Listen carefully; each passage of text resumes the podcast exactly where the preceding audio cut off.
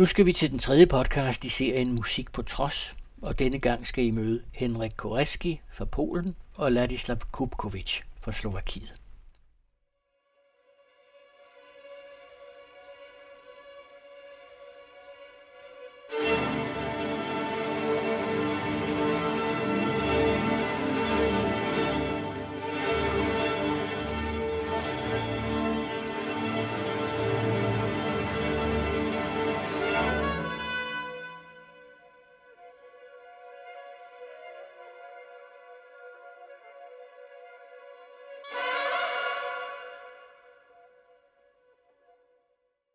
Krig, undertrykkelse, tortur, flugt og modstand er en voldsom overskrift.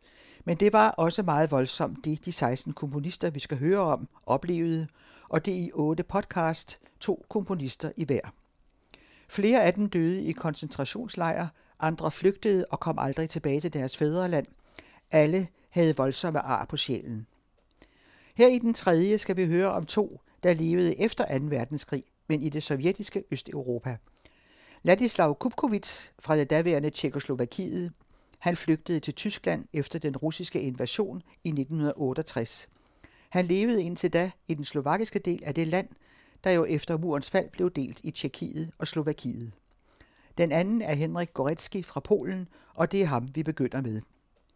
Henrik Goretski blev født i Tjernitsa, en landsby i det sydlige Polen i 1933. Hans far var amatørmusiker, men arbejdede på den lokale jernbanestation. Hans mor, der spillede klaver, døde, da han var to år gammel, og faren giftede sig hurtigt igen. Den nye stedmor og hans far forbød ham at spille på hans mors klaver, på trods af hans klare interesse for musik. En dag han legede hos naboen, faldt han og fik en forvridning i hoften. Der gik betændelse i den, men den lokale læge fejldiagnostiserede ham og den forsinkede behandling førte til komplikationer i knoglerne. Han fik ikke ordentlig behandling i to år, så skaden blev permanent. Og da det endelig blev klart, hvor alvorligt det var, kom han på hospitalet i Tyskland og lå der i 20 måneder og gennemgik fire operationer. Goretskis helbred blev aldrig rigtig godt efter det. Han led af dårligt helbred hele sit liv og sagde, at han ofte talte med døden. Heldigvis blev han alligevel næsten 77 år. Mens han var ganske ung, underviste han børn, mens han selv ved siden af fik undervisning i klarinet, violin, klaver og musikteori. Og i de år begyndte han at komponere. Men det var svære år, for hans undervisning blev dårligt betalt, og nodepapir var dyrt og svært at få fat i. Han blev optaget på Musikkonservatoriet i Katowice og fik af sin underviser indgydet selvtillid og selvstændighed til at udvikle sine egne idéer og projekter, og han afsluttede konservatoriet i 1960. Først var han optaget af atonale værker og tolvtone musik, men i 1963 ændrede han sin kompositionsstil og følte sig udfordret til at skrive små, enkle melodier, folkesange, middelaldermusik og referencer til hans egen romersk-katolske tro, ofte baseret på tragiske temaer og meget langsomme tempi. Jeg ønsker at udtrykke stor sorg, har han sagt, med tanke på de mange konflikter og lidelser over hele kloden. Den sorg brænder inden i mig. Goretzky blev rektor ved Musikkonservatoriet i Katowice i 1975, men trak sig fire år efter, da regeringen afviste at lade den polske pave Johannes Paul II besøge byen. I de år blev det klart for ham, at de polske kommunistautoriteter blandede sig rigeligt i de studerendes aktiviteter og kaldte dem små hunde, der altid bjeffer. Og som en administrator, der ikke var medlem af partiet, var han i næsten konstant konflikt med autoriteterne i sin kamp for at beskytte musikkonservatoriet og sine studerende imod politisk indflydelse. Den situation med paven fik stor betydning for det polske folk. Efter han blev udnævnt i 1978, samledes en halv million polakker for at hylde ham, da han var på besøg i Tjekoslovakiet, og der så polakkerne for første gang, at man kunne samles i stort tal, uden at der skete dem noget. Magthaverne var magtesløse. Og det fik millioner af polakker til at trodse styret og melde sig ind i fagforeningen Solidaritet. Vi var ikke så bange på det tidspunkt, har Goretzky sagt. Efter pavebesøget i Tjekoslovakiet rejste Goretzky til Krakow for at dirigere sit korværk Beatus Vir, for der havde paven fået lov til at komme på besøg. Og Goretzky komponerede nye stykker til pavens senere besøg i Polen. Goretzkys korværk Miserere blev skrevet i 1981 til ære for den polske fagforening Solidaritet for at mindes dem, der blev dræbt ved opstanden ved skibsværftet i Gdansk. I seks år havde Miserere ingen chance for at blive opført. Men i 1987 kom der en mulighed for en uopførelse i en kirke i Vodslavik, nordvest for Warszawa, men styret forhindrede enhver form for annoncering af koncerten, og dog. Hver en stol var besat. Kirken var fyldt til bristepunktet. Vi skal høre sidste satsen af Miserere, og det er DR Radiokoret, der synger.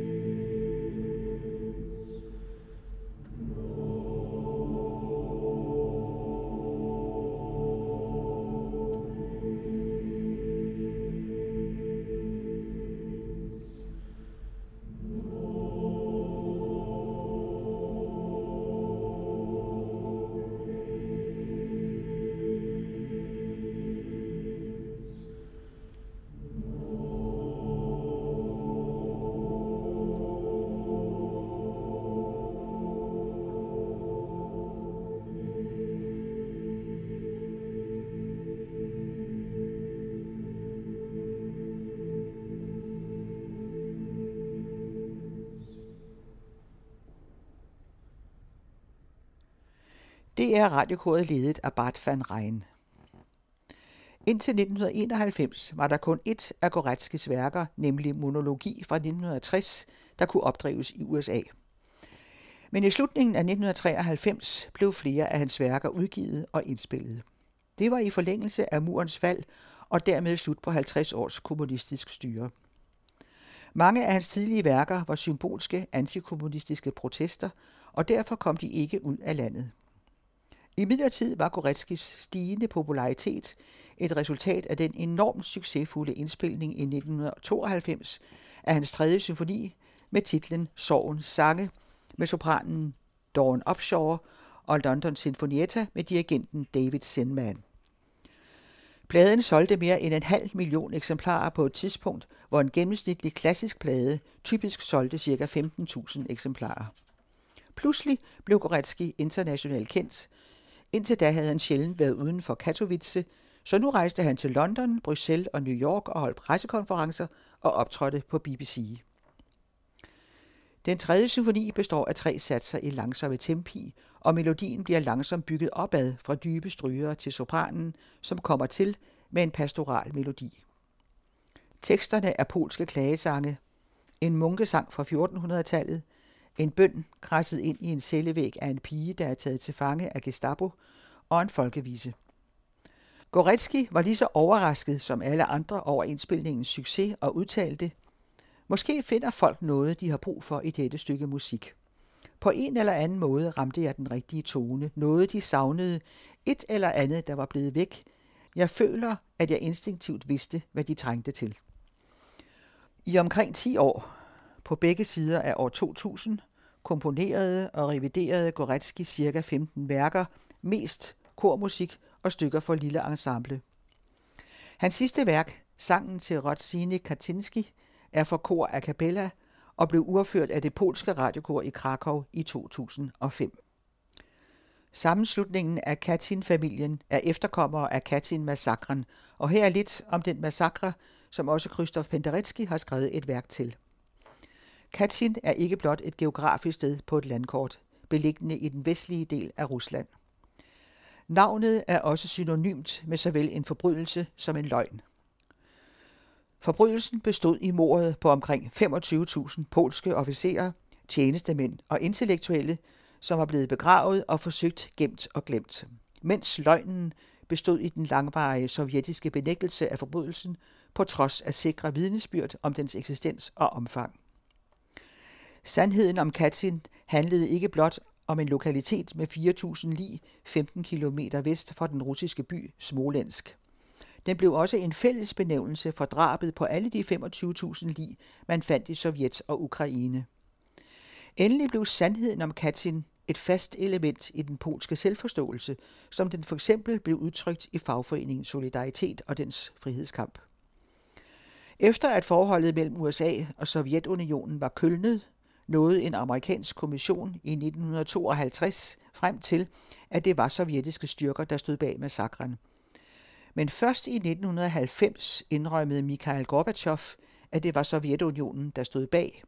Og den 14. oktober 1992 overleverede Boris Yeltsin sagens hemmeligstemplede dokumenter til Lech Valenza, der på det tidspunkt var præsident, som led i en forsoning med Polen. Det er anden sats af symfoni nummer 3, Sorgens sange, vi skal høre et stykke af. Den kredser om adskillelsen af mor og barn i krigstid. I første og tredje sats er det moren, der begræder tabet af sit barn, og i anden sats hører man barnet, der er adskilt fra sine forældre. Det er fra den originale indspilning med Dawn Upshaw og London Sinfonietta med David Sinman i spidsen.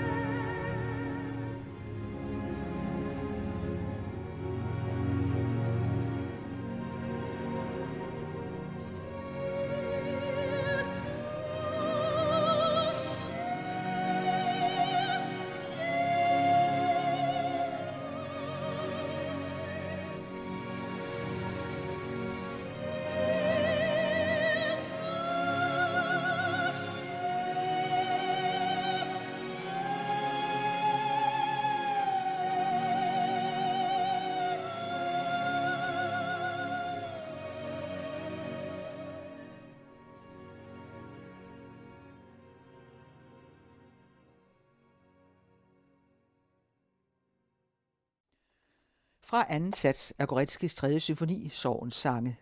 Og nu til Ladislav Kupkovits.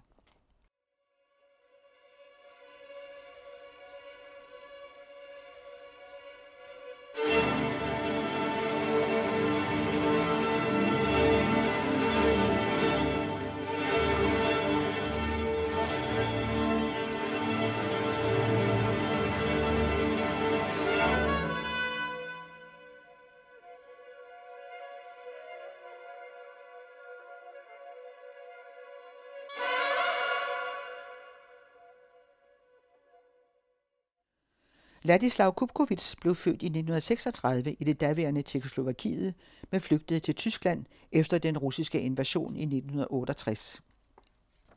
Han voksede op i Bratislava og studerede violin og direktion på Musikkonservatoriet der, og fik siden en stilling som violinist i det slovakiske filharmoniske orkester, hvor han var i fem år indtil 1965.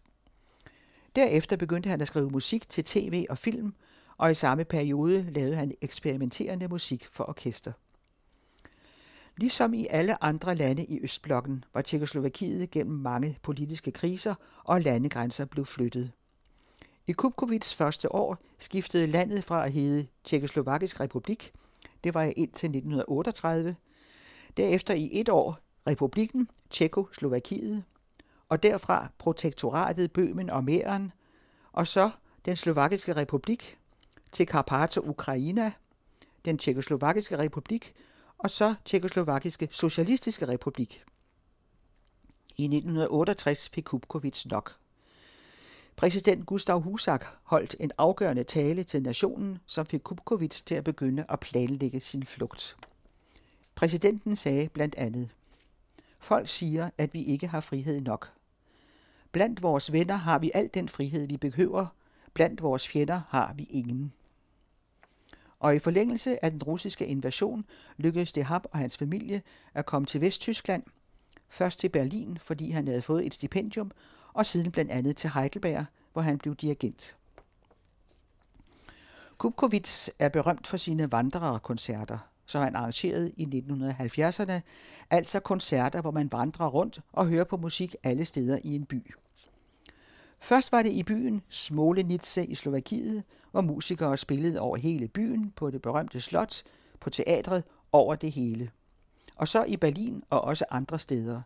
Og det største show, det var i Bonn, Klanginvasion Bonn i 1971. Han arbejdede på det i et helt år, har han fortalt. Det er svært at forestille sig, men han fik borgmesteren med på det. Han fik et kontor, en assistent og en telefon. 150 musikere kom myldrende og spillede i 12 timer i træk. De kom med båd over Rhinen, med busser og i tog. Et kæmpe projekt, som var umuligt at gentage. Der var ingen improvisationer, alt var planlagt, alt skulle stemme overens. Hans begejstring for ny musik ledte ham til at grundlægge ensemblet Hudja Dineshka, Musik er i dag, og hans egen musik var stærkt påvirket af den avantgarde musik, der var centreret omkring Karl-Heinz Stockhausen, der var leder af de berømte sommerkurser for ny musik i Darmstadt. Ironisk nok vendte han selv senere hen i en helt anden retning, ikke bare tonalt, men tonalt på en overraskende måde. Hans musik i de første mange år lød lidt som den bid, vi hørte lige før. Men en aften i Heidelberg gik han ind til en kammermusikkoncert med den italienske strygekvartet Quartetto Italiano, og de spillede Mozart. Det var et vendepunkt for ham. Derfra ændrede han sin stil fuldstændig. Det er den slags musik, jeg vil skrive, og ikke det nonsens, jeg har skrevet indtil nu, sagde han selv. Men det var jo svært, og noget han slet ikke havde lært som ung, og det var han nødt til at bruge meget tid på at lære. Det krævede mange år. I 1971, i en alder af 35, begyndte han at studere musikteori på Musikkonservatoriet i Hannover, Hochschule für Musik und Theater, og boede derefter permanent i en landsby Haste, 30 km uden for Hannover. Den engelske komponist Gavin Bryars har omtalt Kupkovits musik på denne specifikke måde, at han ser tilbage til fortiden gennem en forvanskningslinse, som sørger for at holde styr på et klart billede, men et billede, som ikke eksisterede før linsen var sat på plads.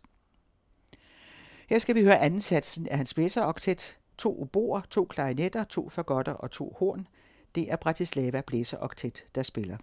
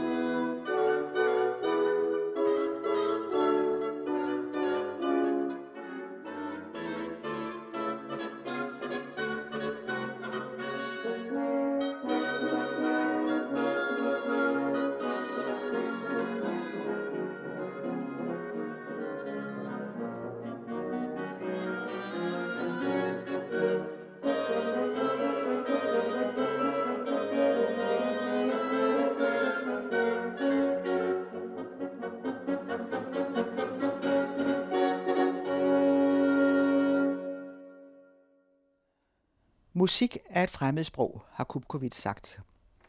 Et fremmedsprog, som ikke alle kan tale. Man er nødt til at studere det, og det er temmelig kompliceret. Men alle kan forstå det, fordi vi ikke har et sprog for det.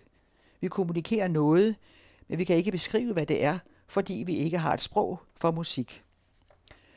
Man kan tilføje, alle følelser er på spil, tårerne presser sig på, man får lyst til at danse og kan ikke lade være med at synge med. Alt det kan musik, og alligevel er ordene ikke tilstrækkelige til at beskrive den forunderlige parallelverden, musik er. Livet var blevet meget nemmere for Kupkovits efter den såkaldte fløjlskilsmisse. For i august 1992 enedes Tjekkiets ministerpræsident Václav Klaus og Slovakiets Vladimir Metsiar om at opløse Tjekkoslovakiet den 1. januar 1993, så to selvstændige lande, Tjekkiet og Slovakiet kom ud af det. Det var utrolig vigtigt for folket, som nu fik et helt andet og meget lettere liv.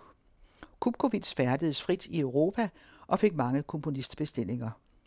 En af dem var til mindekoncerten for offrene i den japanske by Sendai. Den 11. marts 2011 blev Japan hervet af en tredobbelt katastrofe, bestående af et voldsomt undersøisk jordskælv, fuldt af en 20 meter høj tsunami, der ødelagde 400 km kyststrækning med eksplosionen i Fukushimas atomkraftværk dagen efter, der førte til reaktornedsmeltningen. Den 9. september samme år fandt en mindekoncert for offrene sted i Gedächtniskirche i Berlin med Sendai Philharmoniske Orkester, Sendai, som var en af de byer, katastrofen gik værst ud over. Og dertil skrev Kupkovits et orkesterværk, som blev opført ved den lejlighed med titlen Til offrene for den 11. marts 2011. Ligesom andre komponister på den tid, var han meget opmærksom på de fortvivlede, på de uretfærdigt behandlede, på de menneskelige katastrofer.